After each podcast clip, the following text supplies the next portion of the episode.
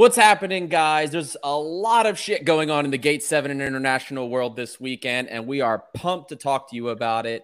I'm joined here by Martial and Costa. These are the most we've had in uh, in a live in a little bit. How are you boys doing today? Fine, fine, fine. I hope you all doing fine too. Costa?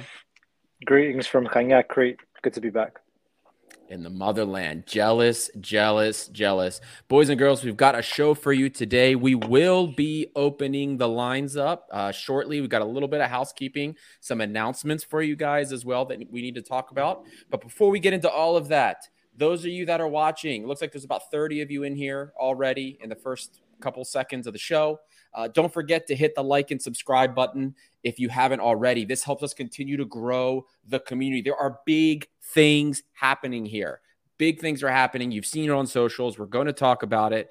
Help more people find us, help us grow the red and white net.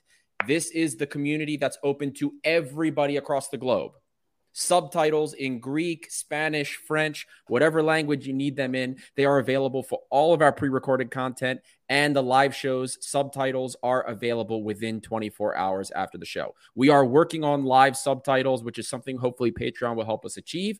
But there's a lot of things we're working on, and we're excited to talk about that. Speaking of Patreon, boys and girls, Patreon went live literally two days ago, I think.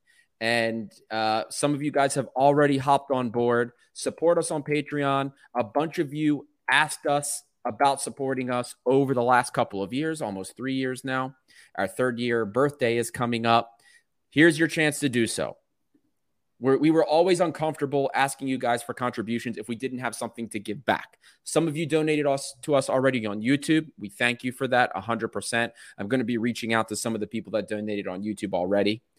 And this is now our way we can give back to you. So there's three tiers for Patreon. A dollar a month gets you entrance into our exclusive WhatsApp group where you can get a quick look at early data, early information before things we publish on socials. Uh, everybody that joins, we shout you out on the website. You're you're going to be in a list on the website and a page as a contributor, as a patron, and of course on the live show. Speaking of, thank you to our first patrons that we have the information for uh, at Christos More on Twitter, uh, Christos Moraitis on Moraitis one on Instagram, at Thrilos New Jersey on Twitter, and at Dagaras 007 on Twitter. Thank you guys for being the first patrons of the show. Like I said, there's more of you that have told me you are going to be in Patreon. Once you finish the process, I'll get you on here. And I think we're still waiting for a couple of people to share their social information. So thank you guys. Um, I, there's also two more tiers besides the $1 tier. There's a $5 a month tier, which gets you at least two extra episodes a month. Those two extra episodes will be things, extra episodes that will not take away from our Olympiacos content. Things like interviews outside of the realm of Olympiacos and extra analysis, extra in depth game analysis. Uh, things like that, plus more ideas are going to come. And people in the $5 a month tier will get early access to the deep dives before the, the player gets announced because we've been publishing them right around when the players get announced. You'll get to see that beforehand and you'll get early access to interviews. Then, lastly, the final tier is the $10 a month merchandise tier. We have pre selected a piece of merchandise, which I'm still finishing the agreements for, uh, that you will get as part of that tier. Moving forward, starting from next year, we're hoping to be able to give you a choice of what type of merchandise you would like to select. So, those are the three tiers right now for Patreon. If you want to support and help us continue to evolve what we offer you in terms of content, please support us. Every piece of support is extremely important to us. So, thank you all. Thank you to our first patrons, and thank you to those who are going to become patrons. Uh, another piece of information, boys and girls, earlier before the show, we saw the new forward for Olympiacos, Ayoub El Kaabi. The scouting report is live. So if you want to check out, learn a little bit more about the player, you can do so now. You can check it out on YouTube. Um, the uh, there's been a lot of media attention about this player, and we discussed whether or not he really is the next Youssef El Arabi. So check it out. And if you have any questions, you can always reach out to us on social media. Uh, we will be doing, uh, I believe, Costa, correct me if I'm wrong, a pre match for the Europa League match against Genk with the Belgian Football Podcast. Uh, I believe we're still scheduling that. Costa, is that is that still happening? If we manage to align the schedules, hopefully yeah. yes. Always hopefully, yes. yes. So hopefully we can get a nice pre-match with the Belgian Football Podcast for you. Uh, we're pretty excited about working with them. Uh, I think we've had them on the show before, have we not? Yep. With Antwerp? Yeah, we yeah. we talked to them yeah before Antwerp. That's right, and I remember that being a pretty good show. Um, uh, another another quick housekeeping item for you guys before we get moving wildfire fundraisers. For those of you that are outside of Greece, maybe, and you want to help with the support for the the repairs of the damage that have been caused by the wildfires or the assistance in the support of the wildfires, uh, AHEPA, the American Hellenic Educational Progressive Association, is hosting multiple fundraisers to provide wildfire elite, wildfire relief for Greece. We are hosting a fundraiser here in Maryland. So if any of you are in the Delaware, Maryland, Virginia, Pennsylvania area. This coming Saturday, there will be a huge fundraising event. Uh, is we're gonna I, I will probably share it on our socials for anyone that's in the area. And AHEPA is also doing a merchandise drive. All proceeds are going to go for wildfire relief. AHEPA partners with multiple emergency service uh, uh, organizations, I guess I'll call them departments that are in Greece. The money goes directly to them to hire people to get more help to assist for wildfire relief. And we also provide money for families that have been affected by the wildfire. So if you are interested in providing wildfire relief, please let us know. Check out the merchandise drive, which we will share on our socials. And Guys, I'm going to drop the link soon. Check out the chat. We're going to drop the link soon so you guys can join us. And if anybody wants to come live, don't feel like you have to. But if you want to, uh, then we can, you know, have a little chat about things. But without further ado, let's get started. And there's been quite a few things going on before we get into the Europa League stuff departures, rumors. The big one, Oleg, waiting for the announcement from Russia it's six million in cash plus an extra million and a half, I believe, in bonuses. But all of this is going to be added to the transfer budget so that we can continue to sign some players. And Oleg is out. Anybody have any feelings about that? Costa, we do have a lot of feelings about that. I feel. Uh, first of all, it's good news to make a, a sale like that right. Uh, we've been waiting for sales like that since I don't remember uh, the last sale we've made that is up to five million. I was wondering that before going to the show, but Mirallas. Yeah, Mirallas. It's, it's yeah. years ago. Like it's yeah. a very long time ago. Uh, and also, it's the timing looks good to me. Uh, the last season was probably enough for like probably make the season too much. I don't know the word exactly, but stayed too much. He needed to leave. It ended up quite badly, I would say, because he had to leave the mission in Scotland. But I'm happy for him because like whole parts seems to be happy about that move. And that's something that is very rare with Olympiacos. Costa. Yeah, it's a weird one because, I mean, he, he had the bad luck that he's coming he's coming into Olympiacos at the time right after Tsimikas left. So from the beginning, it's like, okay, who's the Tsimikas replacement? And you bring this guy in. Uh, and correct me if I'm wrong, he was actually a January transfer, wasn't he? So it was who was who was playing left back? Holebas, I guess. Holebas was, was, was, that that third season of Martins. That's he was right. supposed to so, be rotation and he was starter. Yeah. So, you know, he had that bad luck coming in and he was, I think, labeled wrongly by by a part of the fan base. But, you know, you look at it you look at it the last few weeks and how the story developed. It's it, I, I said it's a strange one because about about a month ago, the media were reporting that he didn't want to go to, to Russia because of his family ties to Ukraine. And then you know two weeks later he gets kicked out of training during the UK tour. He's sent back because he's been talking to Spartak and because he's allegedly agreed with them. So you know that whole you know going from a position where I'm not going to Russia because family issues, etc., to I'm going to Russia, they're offering me two million euro. you know, at the end of the day, though, it's, it's as it's as Martial mentioned, it's a good deal for the player. It's a good deal for the club. I, you know, it's hard to remember the last time we made so, so much money from a transfer, so that's good. Uh, and you know, I don't think many Olympiacos fans will be too. I, I don't mean this disrespectfully, but you you read the fan base. Doesn't seem like a lot of Olympiacos fans are really going to miss him that much. Personally, I I appreciate what he gave to the club. He never uh, he never faked. You know, he, he gave everything that he could in, in every game. I think he was burnt out after uh, after a while as well. He was overused. He had no, you know, whether it was because Pedro Martins didn't like Leo Koutris or or whatever reason. You know, he played a lot of games uh, for yeah. for the club. And we'll remember him for the goal against Antwerp, the assist to Tiquinho, against Fener and uh, and for um, you know killing Panathinaikos's title hopes last season with with the win at home. So you know, best of luck to him moving on, and uh, well, that's pretty much all I have to say about Oleg. Yep, um, he did. We didn't have too many injury issues with him. He was there day in day out, regardless what you have to say about his skill. Maybe he was a soldier for the club.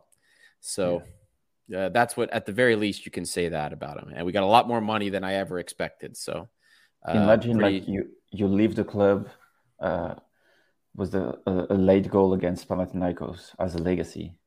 There you go. There you go. For a, for a defender, I mean, I think it kind of erased the the the past months he had done on the field because I don't know. It's a goal we will remember for sure.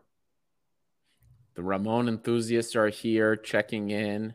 No, no Lambro guys. So the Ramon chat, the Ramon chat isn't gonna can, get can, anybody can I just, upset. Can I just say, like, just this isn't even like for shits and giggles, but how shit is Ramon? I'm, just, I'm sorry, I'm sorry, but like, he's a foreign player too. He's taking up a foreign spot right now. Um, yeah, sorry, just because I wasn't on the last show when you were having those giggles about him, but anyway, rumors about a left back coming in.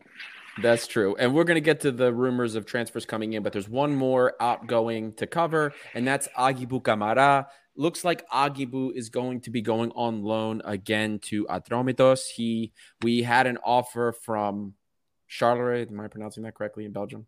Charleroi. Charleroi. Charleroi. Oh my goodness. My French accent is horrible. Martial, you got to help me out here. Uh, but we said no to an offer from Charleroi for him, and it looks like we had multiple offers from other French teams as well that were interested. But he is going to be staying in Greece and going to uh.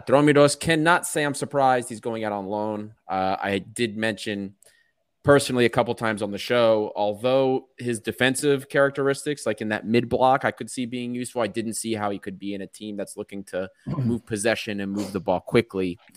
It's unfortunate. It is what it is. It's one of those cases. This is a young player. At one point, he was the next big thing coming out of our club, and now he's been on loan for a season and a half straight. So unfortunate it's an unfortunate case and i really hope that we can make something can happen with this player or at the very least we can find a club where he can restart his career get a fee or a sell on from him because it's just a shame.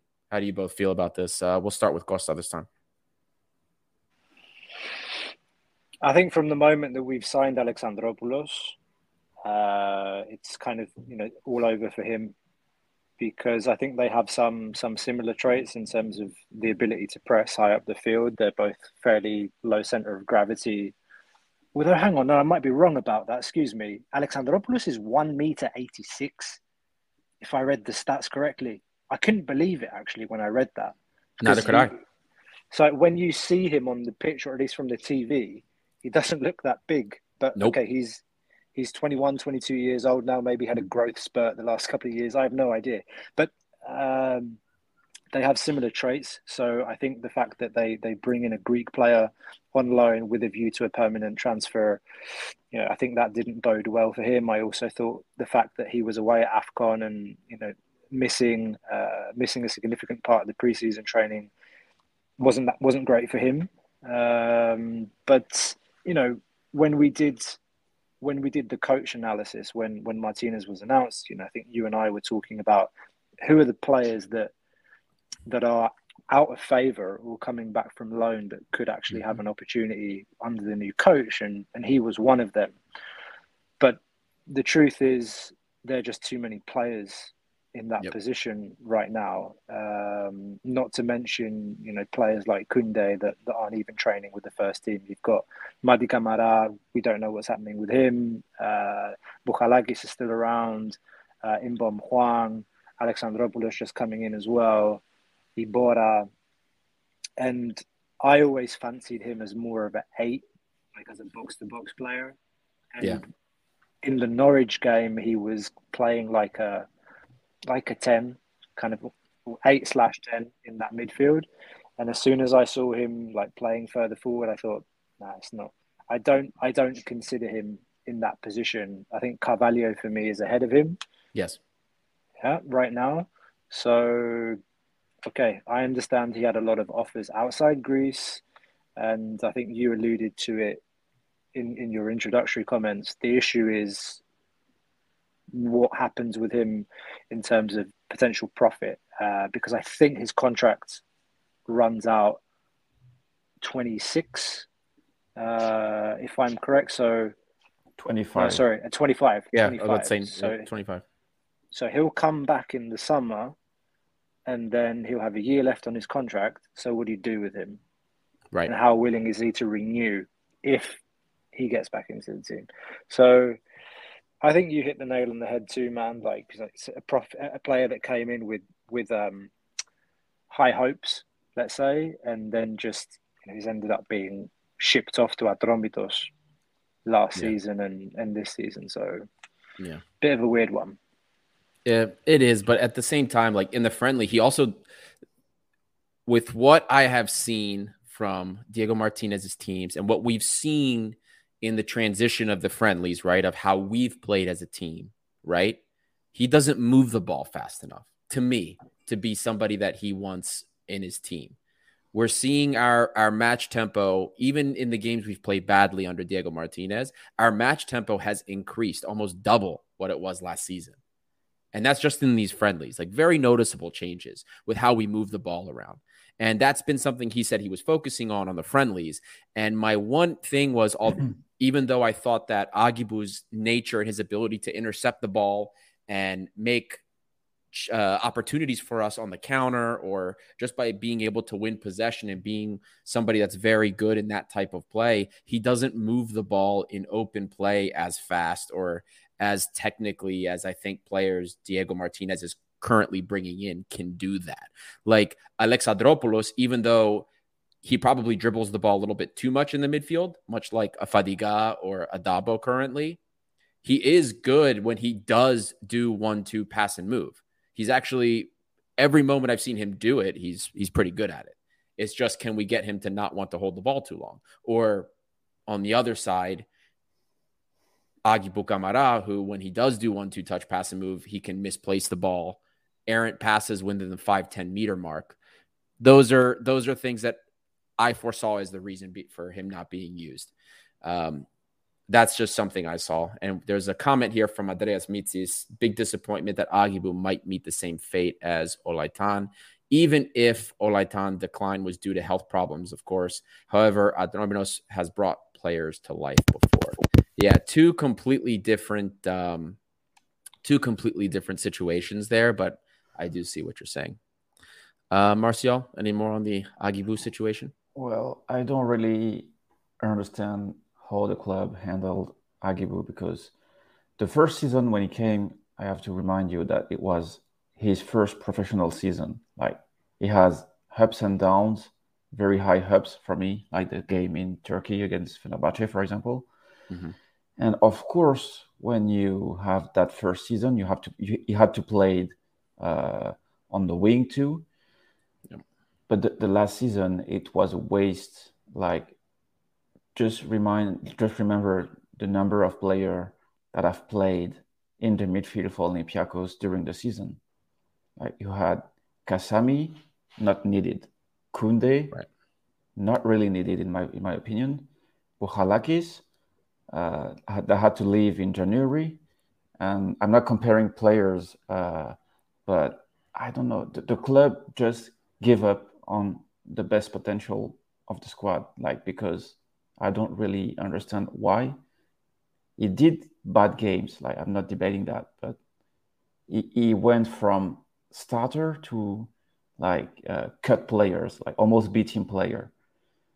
And the way we handle that, like refusing many offers from abroad, uh, refusing many offers from abroad to loan him to Atromitos for six months.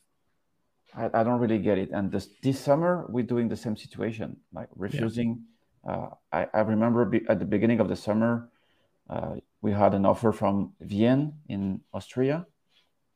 And if you loan Aguibou, even with an option of four or five million in a league like Austria, like Belgium, you know uh, is is going to to make it like he's going to to perform very nicely.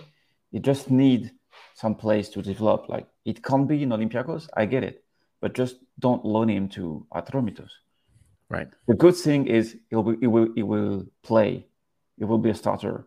He will have game on his feet, and even if we if he don't come back to Olympiacos at the end of the loan, probably he will have to be sold because he won't renew. Like I can guarantee he won't renew at the club. There is no way he renew at Olympiacos to be sold later. Like it's not happening. So, and Andreas point the Afcon and the situation that is there is Afcon this this season too.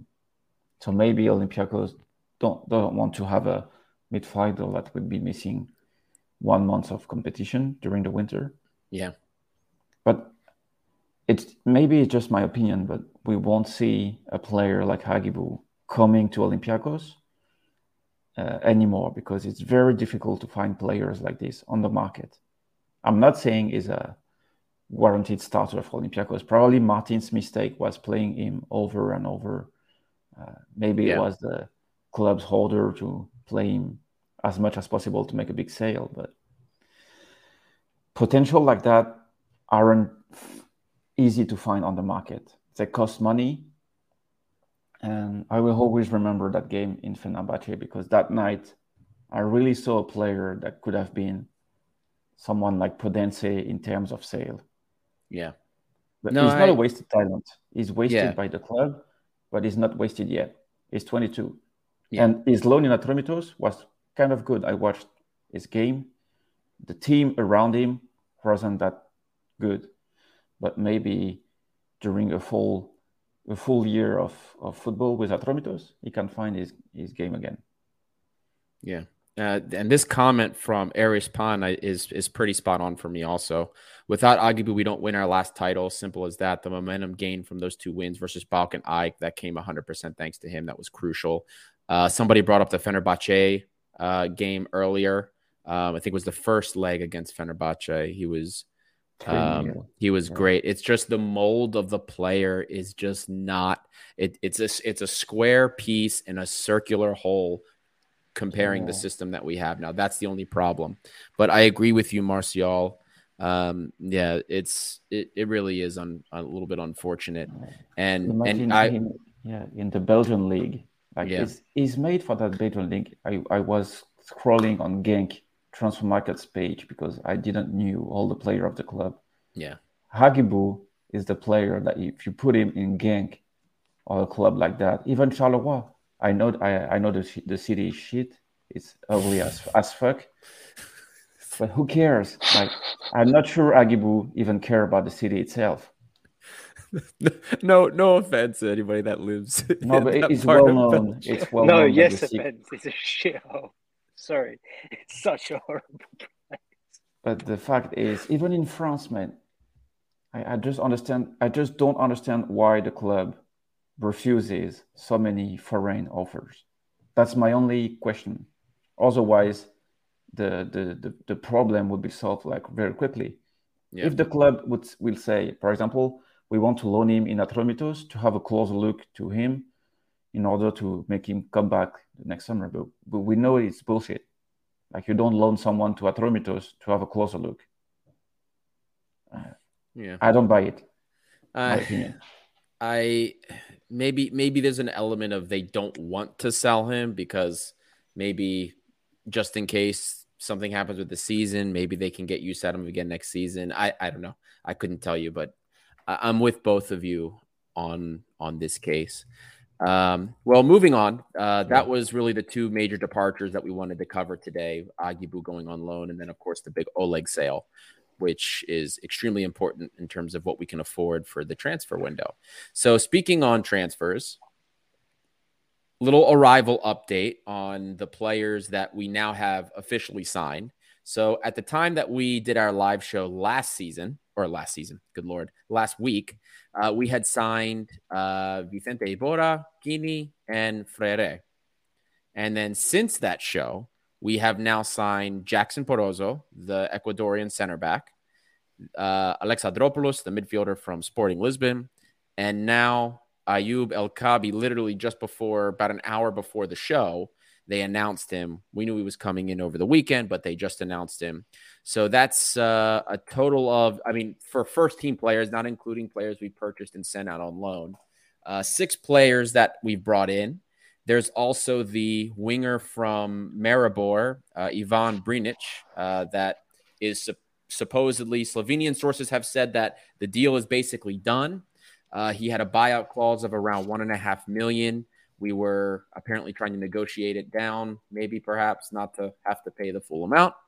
And Maribor, because they had lost the their striker who had led the season in, or their leading stri- scorer, I should say, they had lost him. They didn't want to lose, lose another one.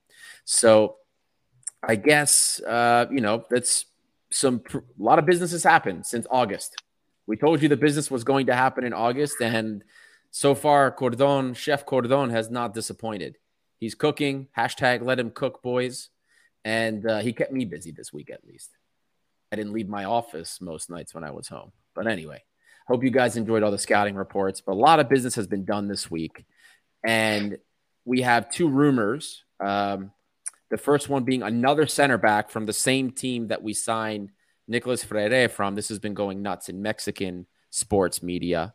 Um, uh, I don't know exactly how reliable that is because we're already trying to figure out how to make space for all the foreigners we do have. Are we really going to bring in another foreigner? And then we have Sergi uh, Cardona from Las Palmas, who supposedly we made a 2 million euro offer for. Uh, he's a left back as well, two and a half million. I think that was according to Gotsis at Dodeca. So this is what the updated look is. We've got six new players in uh, that are all going to be on the European list for this upcoming qualifier, and uh, a, a potentially a new winger coming out of uh, Slovenia. So this time, Martial, you get started. Uh, there's there's a poll going on uh, right now asking if you think we're ready for Genk. Did we make enough signings? Do you see enough that has been done? I would say yes. Mm-hmm. Uh, I would say also I'm not sure Genk is ready for Olympiacos. And I'm not saying that because uh, we're we're a super team, but they do not seem ready at all. Like they have a, tons of good players, young players, but the team itself doesn't look ready. Like they lost, if I'm not correct, this weekend in the league. They they drew to Servette like with one man up. Uh, so between the, those two teams, I'm not sure with we are the one not ready. Uh, concerning the signing, I kind of like what I see until now because it's players I don't really know. I'm curious to see how they can uh, behave in that new uh, era of Olympiacos with Martinez. Uh, probably one friendly with all of them would have been uh, lovable to see, like El Kaabi even playing, I don't know, half a, half an hour but also in defense. But it's qualifiers reality, and we have no time to integrate those players. And I, I don't know. I have a tons of questions, and I don't have really answers until now. But to answer the comment about Porozo and Palmer Brown, the, the issue is that Troyes was a was probably one of the worst defense last season because the coach coach wanted to play typical like city group tactic. I think it was three center backs, and he had players that weren't used to play like that.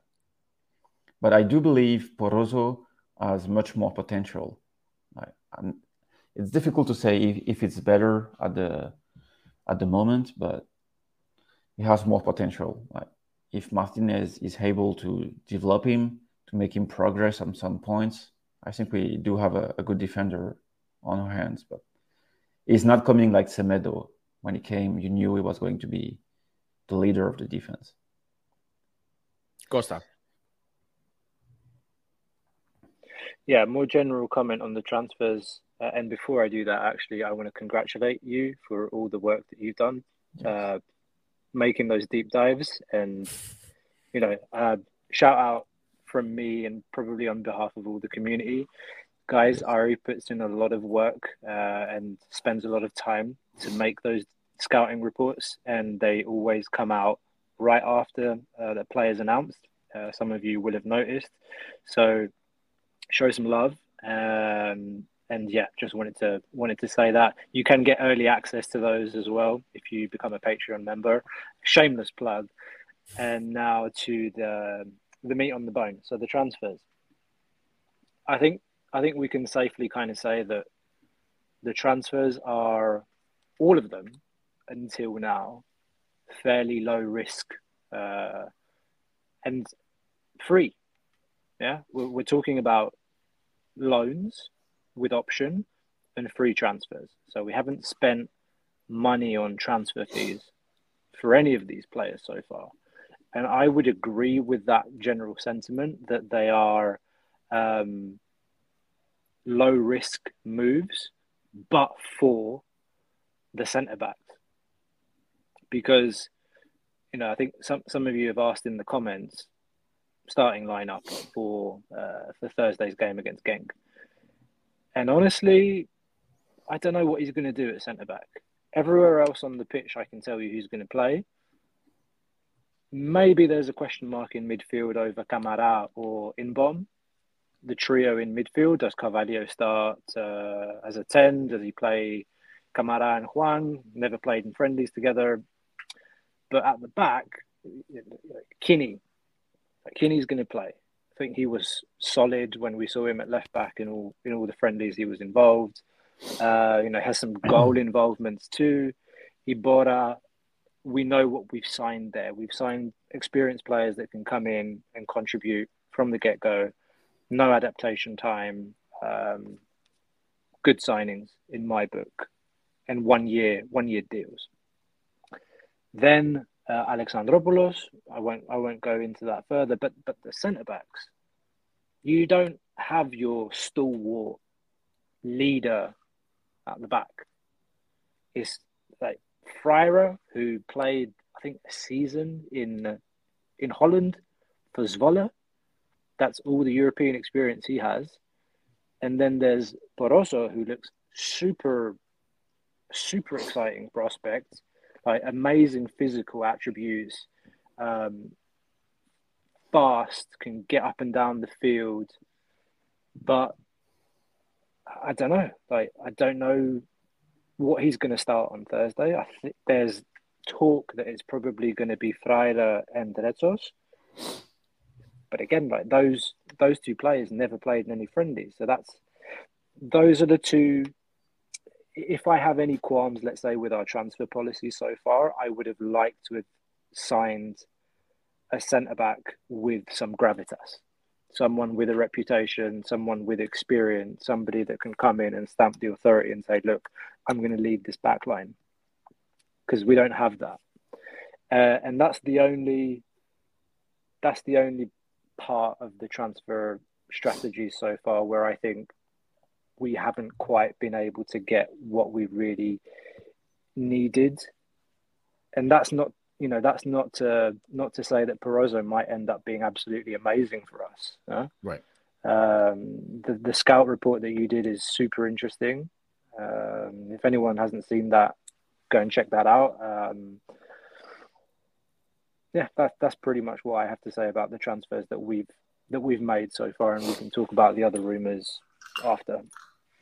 The um, uh, first, I want thank you, Costa, and I also want to thank uh, a couple guys showing me some love. Thank you, uh, Alexandrosism and Ben DeRosia.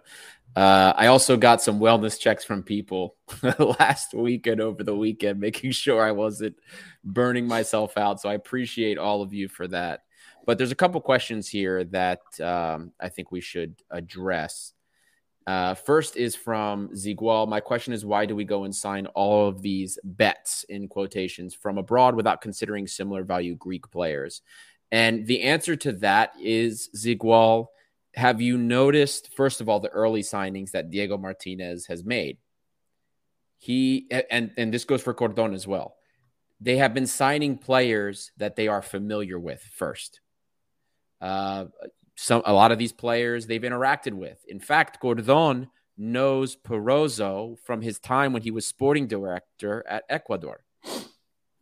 Just just some context for you guys there. It is not unusual when a new coach comes in, especially in a situation like Olympiacos is in, like the the, the club is in, chaotic, uh, a club that demands results, demands action. Coaches are going to go with who they trust who they are familiar with. And in, in, in many cases, we see them trust more veteran players. And it doesn't surprise me that he's going to trust people that that he has coached in the past. That's short term. That's why that's that's why that has happened. Do I agree with some the, some of the players? Do I wish maybe he's gone for some similar Greek talent? Of course I do. But this is this is just the reality. Uh, question here from Aris Galamatis. Can we hear why Porozo has more potential than Doi? I don't think anybody said Porozo had more potential than Doi, but he's a player that the coach and the sporting director are familiar with.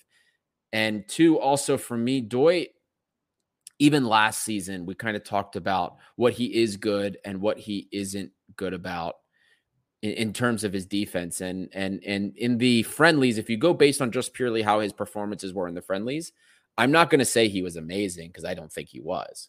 He played a little bit as center mid. He can play both. He'll probably be kept as a versatile option. I don't know what's going to happen with a with, with Doi. I, I don't. I really don't know. It a lot of there's going to be plenty of competition. But one thing I can tell you guys, and if you've been watching the deep dives, the scouting reports, you're going to notice two trends with Diego Martinez, right? The first trend is he's bringing in players with specific mentality, right? He, he's looking for mentality, fighters' mentalities, people that are willing to to put everything on the pitch, train very hard. That is one thing. The the the second thing is Diego Martinez wants diverse skill sets. He likes to play different types of schemes in different situations. We've seen a couple of in the friendlies two I'll say there are two schemes that we've seen the most but this is the type of coach he is. And every person that we've brought in, the skill sets are not exactly the same. We're looking at some, not even similar profiles, but a lot of people with unique skills, right? Um, I try to compare players to other players to show how different some of these players are. Like Ousseynou Ba offers different things than um, Porozo does. Doi offers different things than Ba. Doi offers different things than Porozo. Freire is similar. Iborra in the midfield, similar. Retsos has actually been pretty good in friendlies. We have a lot of different skill sets in these different positions, and that what that's what Diego Martinez wants. So focus on that. What we will see, uh, I, I get the concern from everybody about the Greek players, and I I do understand that. But this year, the coach is going to go with the players he's seen doing the best in training and who he trusts the most. And we can't ask more for that right now. Things go well this season moving forward. I think we can put the magnifying glass on that a little bit more. But right now, we've got to do what's going to we've got to do what's going to work and succeed. Martial, go ahead. The first thing I wanted to say is uh, does Ndoi's season last season was as good as we think, or it's biased by the fact the season was a complete complete shit show that we were happy to see a young player for the club playing with the first team. Right. Uh, that's my first point. And the second one is I really want to see Retsos playing with uh, not good defender, but someone that is not uh, shaky or not injury prone or not mistake prone. Because last season the the defense like changed every month. Maybe you had Socrates. Now we we started with Manolas, Socrates, then Manolas left. Then Socrates was supposed to be the leader. Then Cisse came back. Then Ba came back.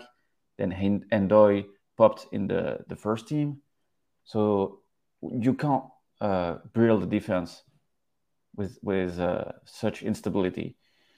But Retsos, if he's able not to injure himself, uh, I think I, I'm I, am pretty sure it will be if not the main choice, the main choice, one of the main choices of Martinez for the defense because he, he knows how to play with the ball, and probably we were lacking that in the team. And I'm not expecting Ndoye to play that much in defense. I might be wrong. I don't. I can't predict the future, but I'm not very enthusiastic to see Ndoye being a central defender with Olympiacos. Like maybe right. in the midfield, being a six, like more aggressive, maybe uh, to do what Samassékou did last season, maybe better than that. He has a place to claim in that position, but in defense, I'm not sure we can do what he did last season because every time we played against a bigger team or a big team, he was not in trouble, but he, you, you you could see the the point he has to improve in his game to be a center back in my opinion. There's uh, a lot of discussion I'm seeing in chat right now about not just the cash that we're not spending, uh, but not spending on Greek Greek football players, but just in general the types of moves that were that are being made. Uh, one the, one comment in particular that's encompassing this. Uh, I cannot believe that with one one and a half million you can't find promising players from Greek teams.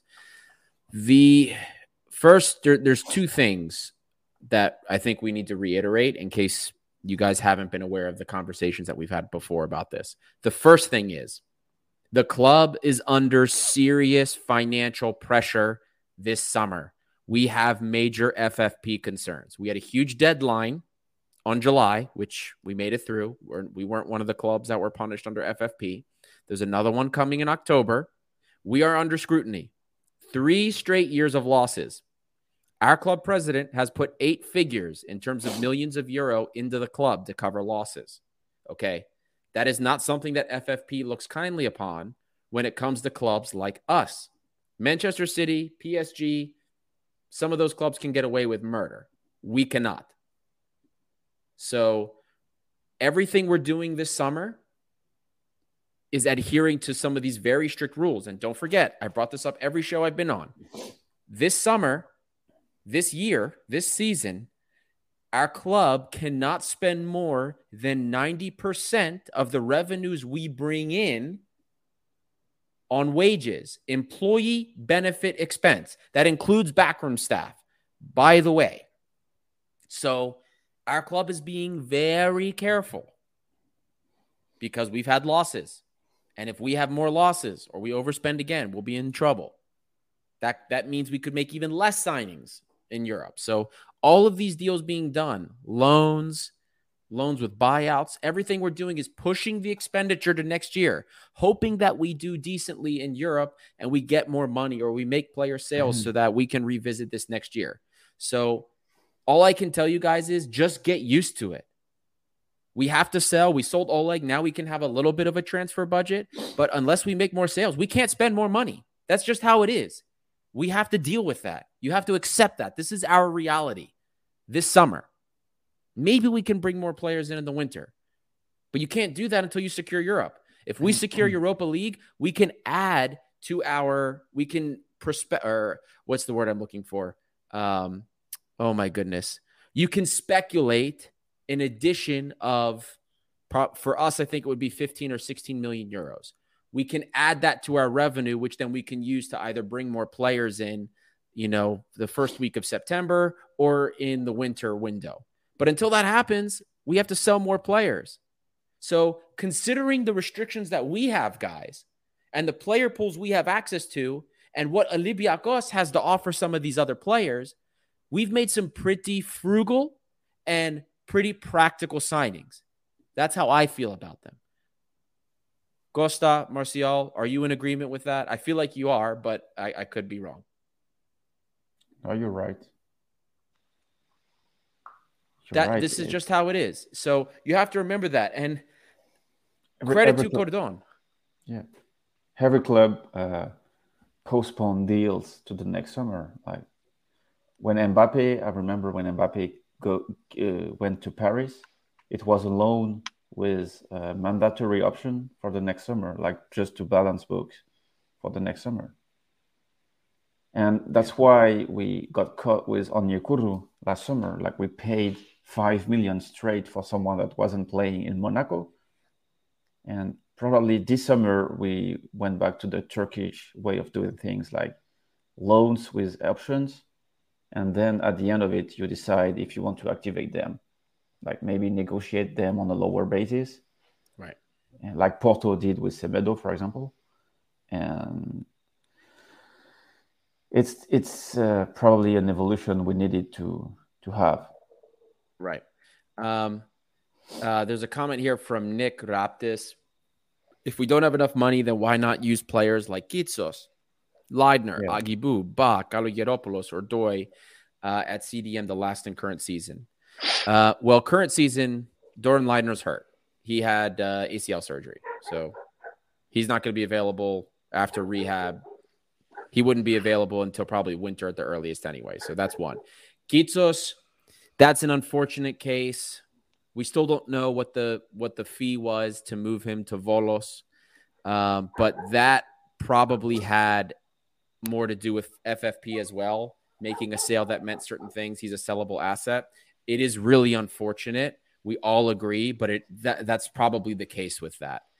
Aguibou, he doesn't fit the system. We told you. Um, last year, the the different coaches that came in didn't rate him.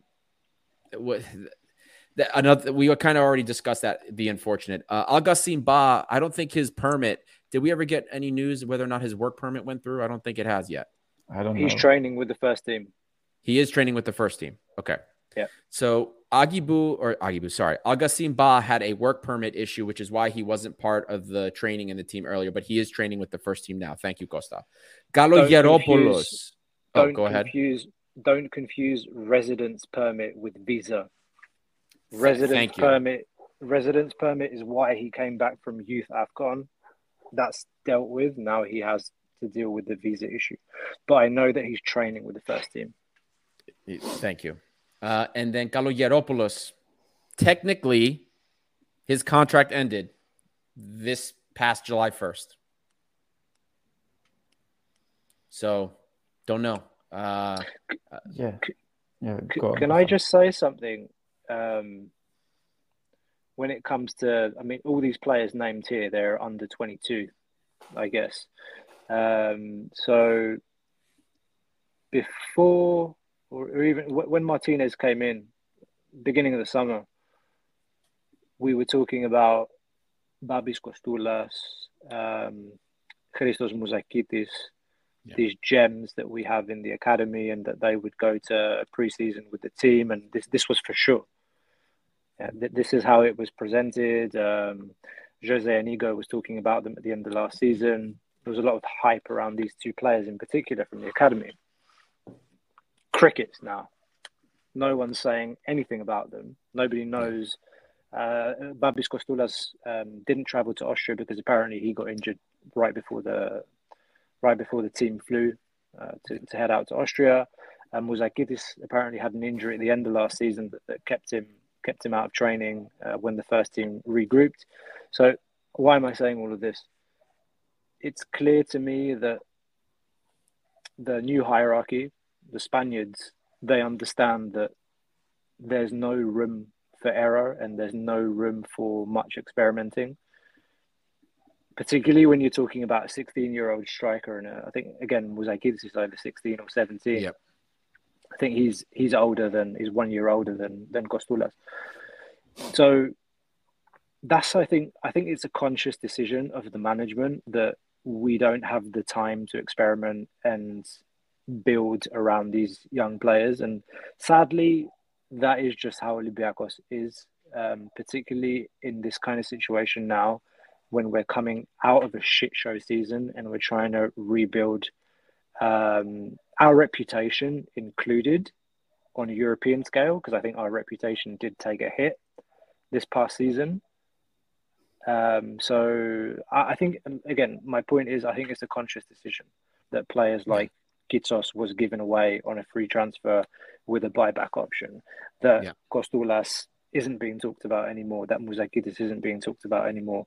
Um, and, and, you see it in the transfer moves as well. The first transfers that were made, there were all 33 plus players. And, you know, some of you in the in the comments are going off and saying, yeah, but there's one year deals and then after a year it's back to square one. No, it's not because, you know, they signed Alexandropoulos who can play further back or you know, you, you, some of the fan base, you, you guys have got to decide what you want as well. Sorry if I'm sounding like a prick, but when we sign a player that's above 33, he's too old. When we sign a player that's 21 or 22, oh, he's too young. So what do you want?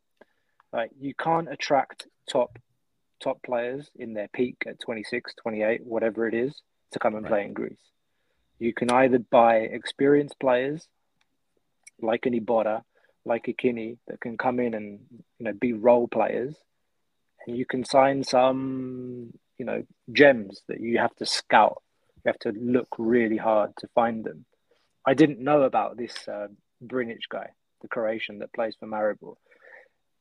We'll talk about him later. Yeah, and there there's questions also about like yeah. FFP. Um, another one from uh, Adi's asking how Kitsos affects FFP versus the waste of Marcelo Vrsaljko and James from last year. The, I, I, think you misunderstood the effect on the FFP I'm talking about. Kitsos' effect on the FFP was not negative. It's not about his wage or that he was like taking away. It's about what his sale or what his offloading means for the club to fix the books. Because you're right, Vrsaljko, Marcelo, and James, those wages killed us even though we didn't pay them the entire year, even though Vrsaljko left at one point, even though Marcelo was gone, and James also didn't stay the full season. That impacted us very, very, very, very negatively. And the sales or the, I say, the transfer of Kotsis in the manner that we did, all of these things were done so that the books could balance properly by the deadline in July. That's why this was all done, so that we could adhere to the new policy. So it's uh, I, I understand all of your frustration.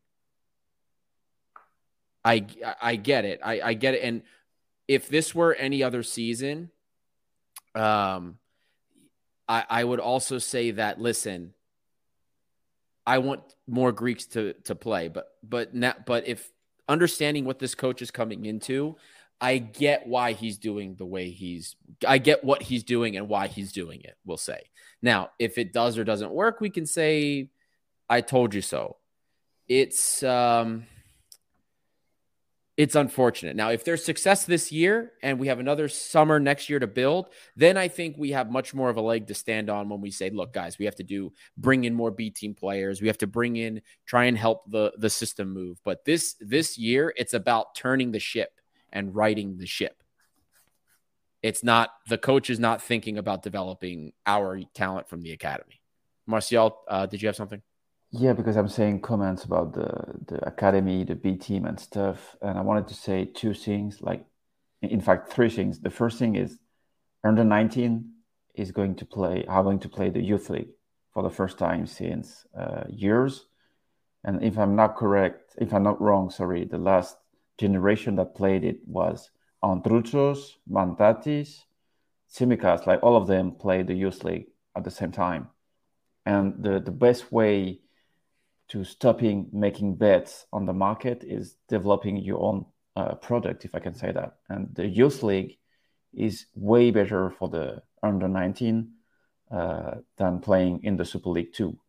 And f- concerning the B team, know that uh, Ibagaza came back to lead the team. I have better hopes for the next season because I know that he's a real coach. We saw that when he came back last season, and maybe some players uh, that were champion last season with under 19 will uh, continue uh, improving with Ibagaza because Ibagaza also speaks the same language as uh, Martinez. Right. I, I, don't. I'm not saying is the the key factor there, but I went to see the B team once uh, in May last last season, and you know that Ibagaza is a world coach. He could have been the first team coach last season for me, but he will be a first team coach very soon. Like it's it's like when Pablo Garcia took over PAOK. He knows uh, how to handle players. He knows the club, knows the reality. His son is playing with the, the B team too, and I was very pleased from what I saw. And the last thing I wanted to say is I've, I've seen comments about uh, making more deals on the Greek market. And I don't disagree with that because we all remember Masouras coming on a small fee from Panionios, and it turned out to be it turned out to be a very good signing. But the, the only team that those that know seems to be AEK because they took like Van Weert to Volos, they took Fernandez to Volos. But the thing is, when you get to the point that you have ambitions, who will, who will be the player that will be cut? It's player from the Greek market because Van Weert, no, Ponce came, is is going to leave. Uh, Fernandez is injured, but if you sign Pineda for seven million, you're going to sideline Fernandez, and they don't produce Greek players either. Either like Panathinaikos, AEK. Just name me one academy player that will play this season. Like Vayanidis might be the only one out of those two teams. So even with even if the situation in the Olympiacos looks scary, I'm not. I'm. I don't think we have to be worried about that. The only team right. that works nicely for me is PAOK, but with Lucescu going for the fifth season, I would say, uh, I'm not very optimistic for them. Uh, comment here from Adi Spawn about the uh, the academy situation. He says, Guys, I don't want to burst your bubble, but the academy, at least until very recently, did a dreadful job at producing talent. Absolutely dreadful. Maybe the last batch of U18s can change that. Um, we have to say that since Anigo came, things seem like they're starting to turn around with the academies. So we'll we'll see we'll see what happens. again, I think I think at this point we're kind of beating the dead horse. We this season, don't expect a lot in terms of the development front, right?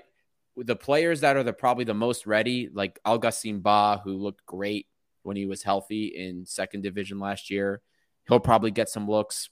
Uh, you know, we'll see what kind of playing time Alexandropoulos gets, but don't expect us this season to care at all about the development of players because this season is about returning the ship back to where it used to be. So I think that's just something we have to settle for. Does it suck? Yes. Do we all want to see Greek players, Olympiacos have more Greek players? Yes, of course we do. But right now, the coach is going to go with who he's more comfortable with. He's not going to be going with academy prospects in a country he doesn't know that he's never seen before. That's just that's just the reality. It's unfortunate, but it's the reality. It is what it is.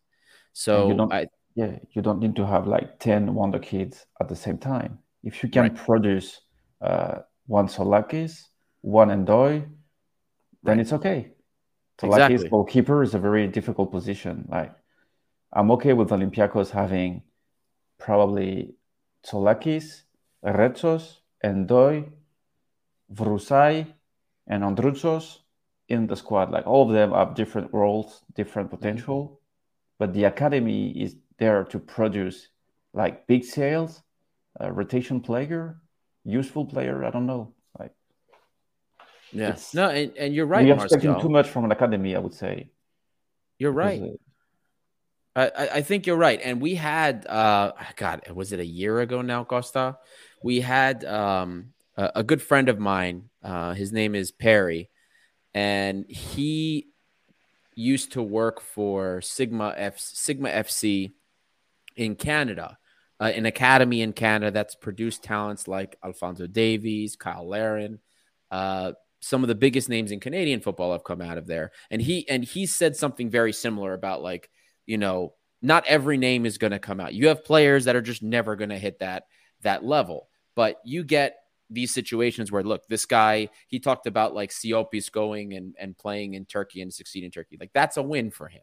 You know what I mean? As far as the academy is concerned, forget about business side of Olympiacos. And, but these are the types of things that uh, that he was talking about. So I, I think he would agree with you, and I agree with you also, Martial, in, in that respect. Um, uh, but uh, Costa, before we kind of go on to like the Genk discussion, uh, you said you wanted to talk about the Slovenian, the Croatian. Or oh, sorry, the Croatian comes from coming from, from Slovenia, Slovenia, coming from Maribor. Sorry, from Slovenia. My apologies. Yes, the Croatian coming from Slovenian club Maribor. Yeah, so I think this is besides Sergi Cardona, who's been who's been rumored as a potential left back signing. Ivan Brnic has been in the press the last couple of days. I think it was revealed yesterday in the Slovenian media that we're talking to him. He has a buyout of one and a half million, around one and a half million euros. And anyone who's looked at some quick quick YouTube videos, stats. This is a player that played around 44 games last season, scored eight goals, 13 assists. Um, they played, I think, Conference League last season. He started the season well. This season, five appearances, two goals, two assists. He's 21. He turns 22, I think, the back end of August. And he looks exciting. Um, I don't know if that just, I don't know if that's because we haven't seen a winger like a pure winger play for this club in you know I feel like so long like since Daniel Podence left. Um, and as soon as you watch some tape, you just see a, a player with a low center of gravity that gets the ball at his feet, and the first thing he does is he runs at people. Um, and you know we haven't looked at we haven't done enough analysis on the player. Um, right. Deep dive pending if and when he signs but he looks very, very exciting. It looks like this could be an astute bit of business. It would be the first transfer fee that we pay this season. This is a, young player with a low transfer fee that, you know, this could explode. If he right. turns out to be anything as good as I think he can be, then this is a player that you bring in for 1 million and you sell him for double like you sell him for 10 in one or two seasons' time. And, you know, at the end of the day, like, I don't care if it's Brnic to be perfectly clear, but we need, for the love of God, we need a winger that can get the ball on the byline and run at the defenders because we're just too predictable out on the yeah. wings um, right now. So Slovenian reports again now are saying that this is close to being done. Um, so let's keep an eye on that one. Sparos saying that uh, it wasn't us that bullied Kennedy. It was definitely Lambro that bullied Kennedy and the deal collapsed. Guys, did you see his uh, Instagram pictures? That dude was fat. He looked as fat as Marcelo did. So yeah. there's a reason why he failed his medical. He looked fat. like he looked like someone that would have ended up in uh, the Portuguese coach Instagram saying like, "Look who's got fitter minus five kilos" with a picture on Instagram, like like it did with Rony Lopes and all the player that came before. Yeah, but exactly. Coming back to the Croatian guy, uh, how's how's the club working on that? Like, I mean, who discovered that player? Does it mean we're working with scouts, we're working with data. I don't know because it's not a market we go into really often, if I'm not correct. Not wrong. But we were looking at their striker too, the yeah. one that ended up in Bordeaux, because he was oh, on exactly. he was on the lists. And Maribor has done quite well in Europe the last couple of seasons, or like they've yeah.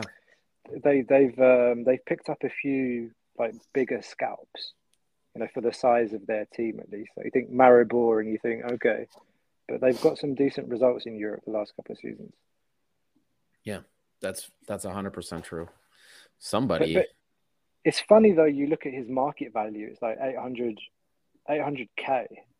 Yeah, I and wonder why it's so slow, so low. Yeah. Are you guys, like you guys this. as confident I, about this comment? I, I, I like this. As long as he's not signing for anyone from Brentford, then I think there's, I think there's a chance. Yeah, uh, and the comment says for for anyone that's not watching the video, Canos will be here in a month. I still have faith. Valencia made an offer for or no transfer fee, only bonuses. We can do it. We'll see. We'll see. I would love God. I would love to see him back, man. You know what's funny? Uh, I went on Transfermarkt to see how many Croatian played for Olympiacos, and the one that played most equal was Vrsaljko, nine games. and it, the other one was the the one you spoke about on Twitter. I can't remember Butina. the name. No, he played. Nine, yeah, maybe. No, the, the one that got subbed uh, against Liverpool. Oh fuck, Rezic. Yeah, nine games too. Otherwise, oh, wow. it's it's uh, Hrvoje Milic. Remember that guy? Yeah, left back. Yeah, and yeah, the, yeah. the the goalkeeper that never played, but he's doing a great career. I went to Paphos after. It's yeah. not a country that do that did amazing things with Olympiacos, unfortunately. But before we move away from rumors, can we address the Mike James? I know you guys are not basketball people, but the Mike James rumors. Oh my god! like I heard about this on Thursday, Friday, switching over to basketball for five minutes.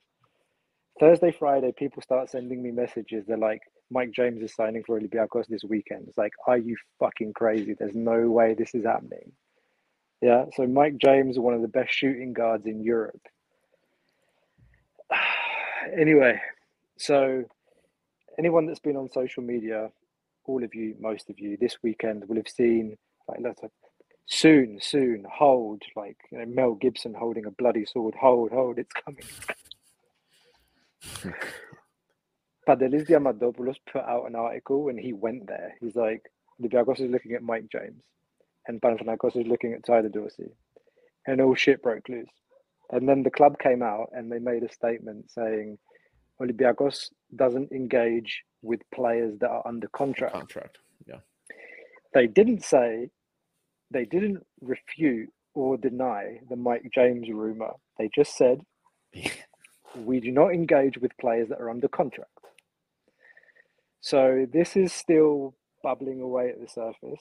Everyone's saying that the clubs agreed with the player, that the players talked to Thomas Walkup, that Thomas Walkup's talked to Bartzokas and told Bartzokas coach, like it's all good, like he'll fit the system, he'll he's ready, he's mature. Mike James has talked to the coach. These these are all the rumors. Um, and now there's a funny one, there's a picture that surfaced on the internet, and it's a picture of one of the presidents, Yorgos Aggelopoulos, in Naxos and it's been posted by Themis Sinanoglu, who's one of the editors at FOS, does a lot of those great interviews that they put uh, in the paper, and it's a picture of a famous Olympiacos fan in Naxos with Yorgos Aggelopoulos, and um, Themis is saying that the guy that took the picture with with one of the presidents said the president asked him, "Are you gonna are you gonna ask me the question?" The question that's on everyone's lips he's insinuating Mike James, and the answer was patience, patience, patience. So um, I'm not gonna, I'm not gonna, you know, please don't ask me whether this is true or not. But you know, there's a saying in Greek where there's smoke, there's fire. So I would, I would love to see this happen. We just need that kind of player when you know when shit gets stuck. So give the ball to Mike James and let him do his thing. So yeah, th- th- there was no way that we were doing a pod today and not talking about that. So I just wanted to address that real quick.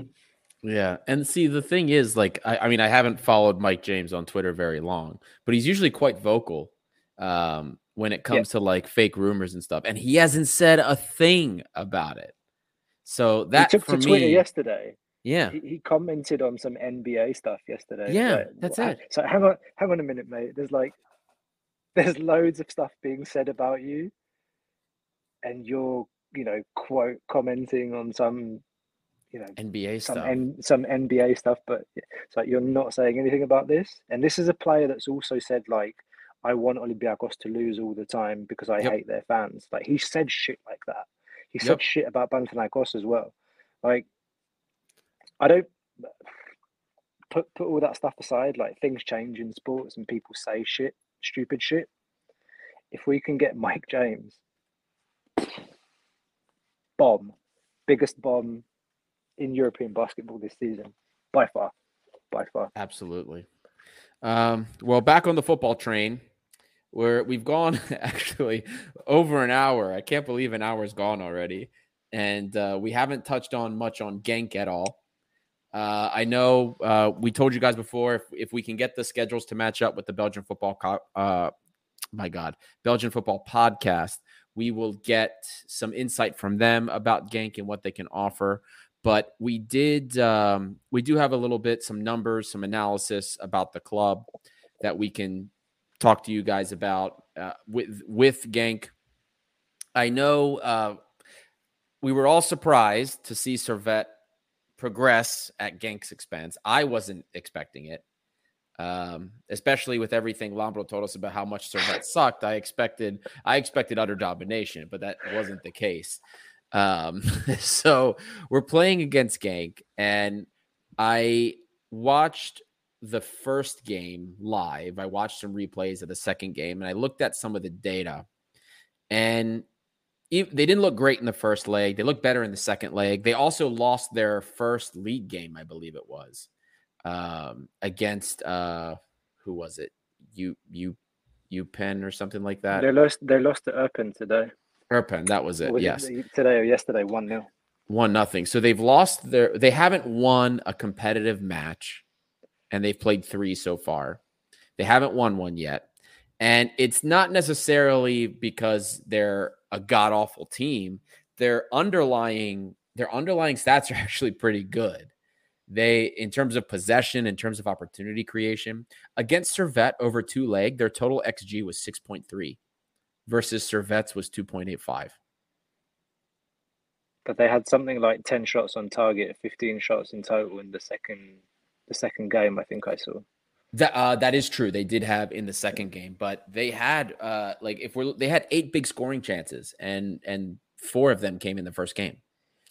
So they they they make they make scoring chances. They do.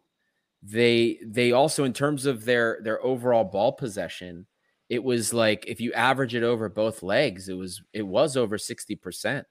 They move the ball. That uh, I was looking at how they move the ball on the wings it's not bad. These guys just can't finish.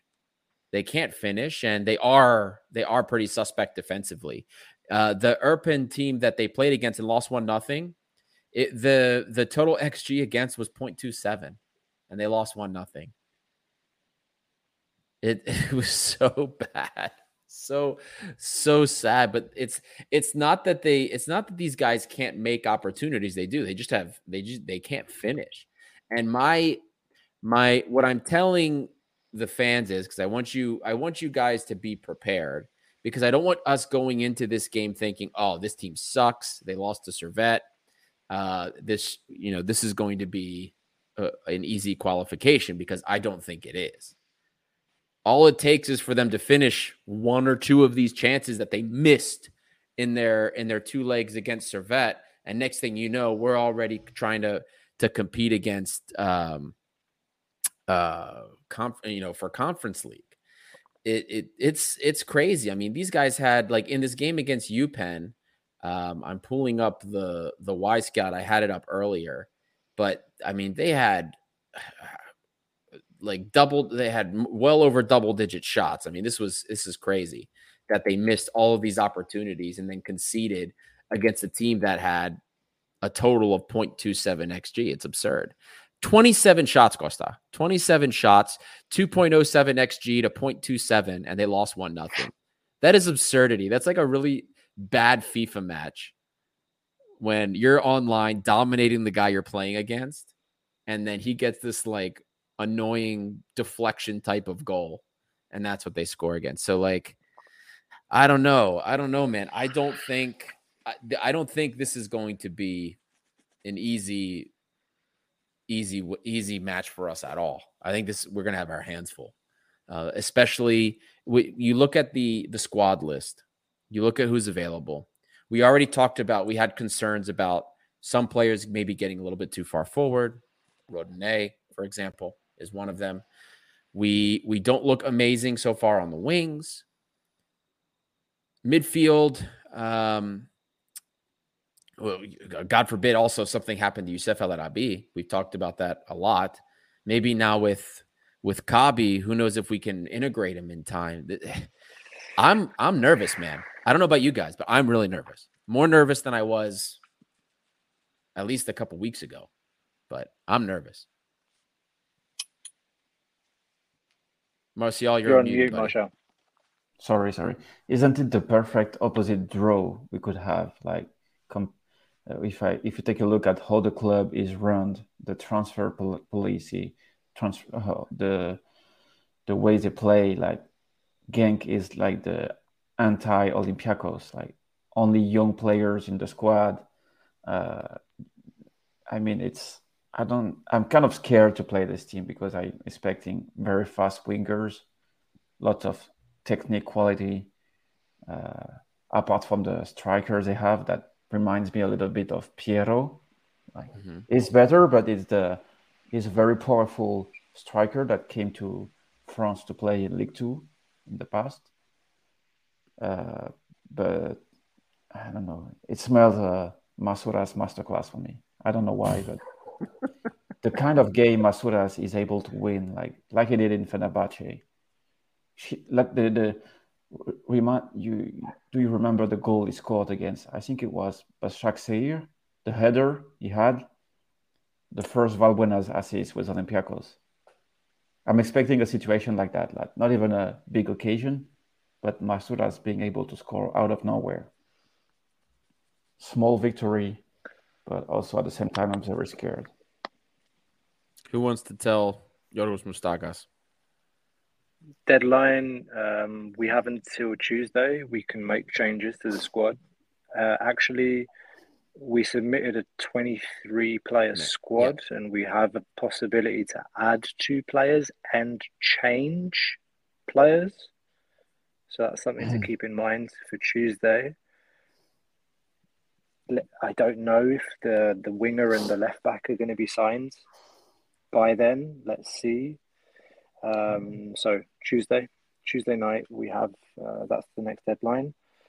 Um, answering on this question about how I feel about the draw and the game, I am also very nervous. I think it's normal going into the first game of the season, first official game. You know, everyone's talking about the fact that their league started, they've played qualifiers already, they're they theoretically more prepared fitness wise, like match fitness wise. But I think nerves are good. I think that you know, we all falsely believed that Servette was going to be the one that would pop up because you know yep. Genk is a team that has a market value of above 100 million euros, so something like 130, I think last I checked, and ours is around 80, just to compare the two. So I think, I think that the players will be uh, more awake I don't think you know. You go into a game against Genk and you think, okay, this is a team from a like it or not, guys, superior league. Yeah, superior league than ours. They're all like Martial said, young profiles, fast, fit, athletic players. Five players over 25 in the squad. Yeah. Yeah.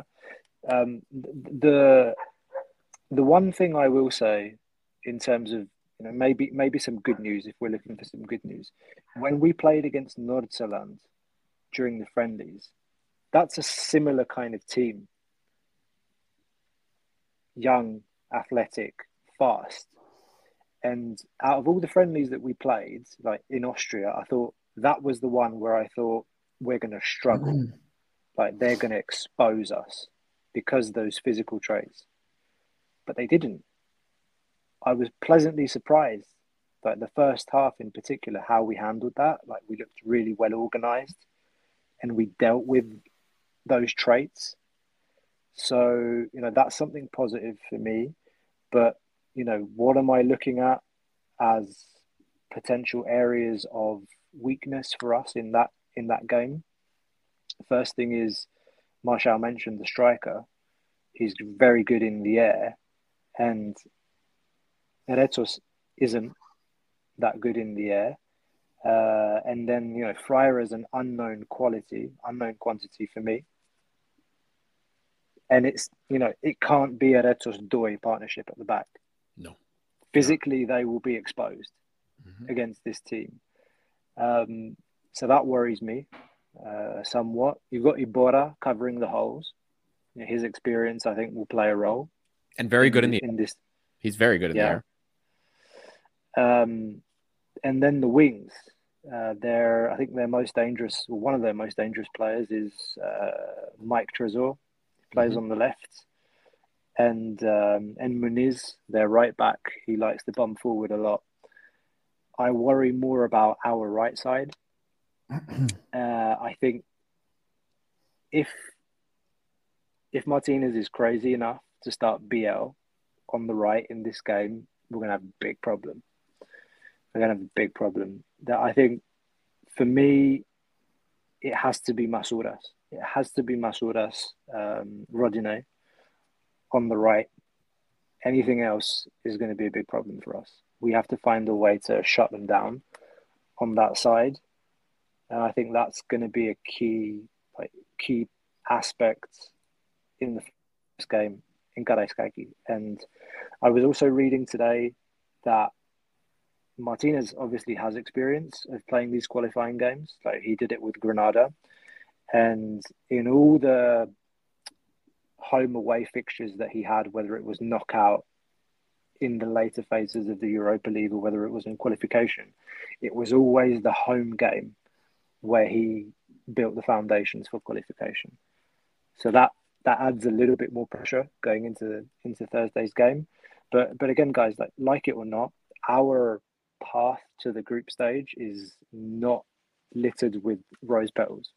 Right. If we get past Genk, we're likely to play against Ajax. Like we're a pot four team, yep. and we'll be pitted against the pot one team. And the draw's tomorrow, by the way. But yeah. but it's not it's not an easy draw at all. No, one thing. Well, look, one thing at a time got to focus on what's in front of us. Let's we'll you know deal with Genk, and then if if we get past that, then we think about how we approach the next thing. But it's um not something I feel good about. Another thing, Costa, um, because you you were bringing up some like weaknesses and strengths. So a weakness that I've seen, or at least, or at least I've seen where we've struggled so far in the friendlies, are teams that are able to not just press us, but press us pretty high. We've seen that, and, may, and maybe that could have been just growing pains with the transition to Martinez's system. But those games we watched in the friendlies, where we had any type of press against us, we looked a little bit more fragile. And Genk can press. I mean, I'm looking, I was looking at their pressing charts, and they, I mean, we're talking they're averaging seven, seven passes allowed per defensive action. That is a pretty intense press. Anything under 10 is pretty high. You start getting into the, the under the eights, under sevens, and in the first half, they're averaging a press that is under six and a half passes allowed per defensive action. That is a very intense press. So that's just another thing. That's just another thing that I'm I'm I'm a little bit worried about. And in the last couple of years, especially towards the end of Mar- of uh, Pedro Martins' tenure, the one thing, the the one kind of like saving grace, or one of the saving graces for us, especially when we weren't playing so well, was our I don't want to say mastery, but in the offensive side of things, we were actually pretty good on set pieces. I don't know how we're going to be on set pieces this year. We weren't really good at them last year. I have a question for you. Sure. What is, what is their X goals against? Did you have a look at that? Because Who, they are yeah, because they they seem super leaky at the back. They are leaky at the back because they're they're they're let's just say they're uh uh, they're outperforming their xG against because if you look at the goals that they've suffered now in in official matches, we'll say right, uh, Servette and and Upen or Upern, whatever, however you say their name. Uh, I'll give you the exact figure right now. Um, again, so their total xG against is under three. It's actually two point. No, it's right at about three. So it's right at about three, and they've conceded four goals. Versus XG four is eight and a half, and they've scored three goals. So they're they're underperforming in both facets. You know, they're they're leaking more goals than they should be, all things considered. Uh, more goals than you would expect, all things considered. And they're definitely not scoring as many goals as they should based on the opportunities that they're having. So that's where that's something where, you know, hey, this is what we need to look on. A lot of they are leaky in the back. They are leaky on the press. If you can press against them and get pressure forward, maybe that's something Diego Martinez will do. Uh, there are points to be had here. There are there results there there is a result to be taken from this game. My my whole thing is this is not going to be easy because this team even though they're not getting results, they can they can make opportunities for themselves. They can threaten and I I don't want people expecting that we're getting past this and getting to the playoffs and all of a sudden, you know, first leg comes up and we take 2 or 3 nothing in that first in that first match. That's that that's just my worry about the expectations of this game. And and then furthermore, if something like that does happen and we end up playing we end up playing awfully or awfully or we end up losing like that, all of a sudden this whole rebuild, this whole project becomes comes under great scrutiny. Yeah. And that's what I don't want to happen. I really don't want that to happen. I, I, I, it's not that I want us to win and progress into the group stage. It's more I don't want us to lose and then lose the project. That's what I'm worried about. No one wants that. Yeah. Uh, I, I don't know how else you guys feel about that, but that's like how I see. Um, that's how I see this. Like, I, I not that I don't want us to progress because we'll cross that bridge. We'll cross that bridge. Yeah we can't like I don't think there's any sense right now in talking about what if we lose and what does it mean. Right. I don't think now's the time to talk about that. We'll talk about that if and when. Hopefully not. Uh, I said it before. Even if we do get past Genk, it's going to be a hard game after. Whoever it is, it's a pot one team. Yeah. so look, uh, we're we're paying for what we did the last couple of seasons, last season in particular. Mm-hmm. We're paying for it now. We finished fourth in the league. Yep. We finished fourth in the league. That's why we're a pot four team going into this U, um, Europa League qualification. So th- th- there's no way of getting around that, guys. It's I think that this is going to be uh, you know, Genk is not at their best. They are a team, however, that was fighting for the league.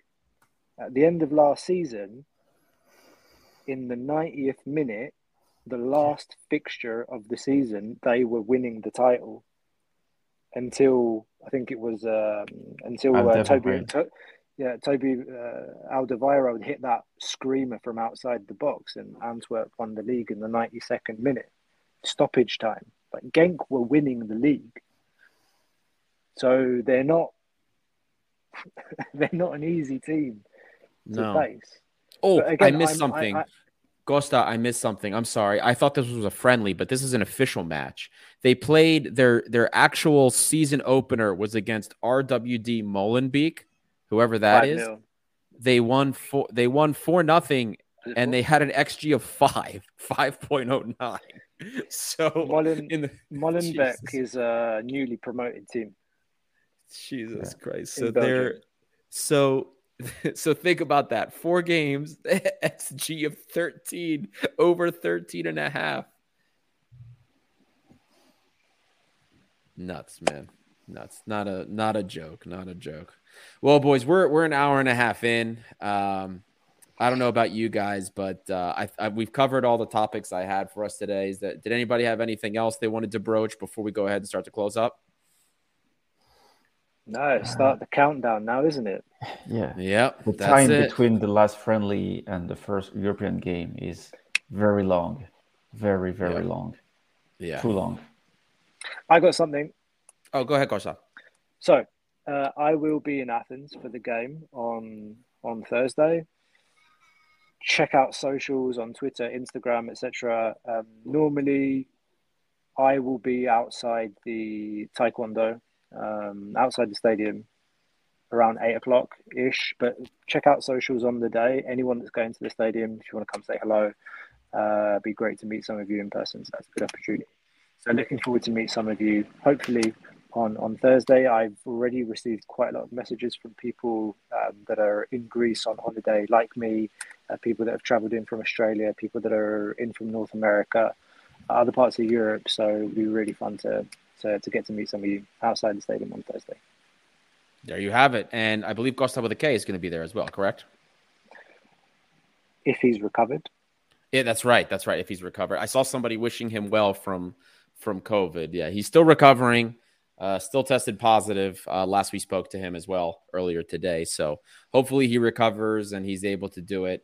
Uh, you know what this means, guys? If you're in the area, make sure you say hi to Costa because vlog coming. The content is fantastic. Uh, you guys love those vlogs. So if you want to be in it, say hi. Maybe he'll ask you some questions and you can be on the next one. These things get they get picked up like crazy. So check it out. If you're there, say hi to Costa, hang out. We love seeing you guys when we're there on site. It's always so much fun. Um, Thank you, everyone, for listening, especially if you made it this far. This is Gate 7 International by the fans for the fans. Support us on Patreon because that is live. We went through all the tiers earlier. Uh, you can see it on patreon.com slash gate 7 international. The link is in our bios on socials. So check it out. Support us, help us get to the next level, and help us evolve to make the best content for you because that's what we are here for. We are here to be a voice for the fans and to create – the biggest community that includes all fans of Olympiacos. Doesn't matter where you are. Subtitles, Greek, Spanish, French, we usually do for every pre recorded video. And this will be available to sometime tomorrow as soon as the subtitles are generated. So check that out. And we will see you. Hopefully, we will have um, the pre match with the Belgian football podcast. Uh, hopefully, that comes out early this week. But until then, we'll see you guys.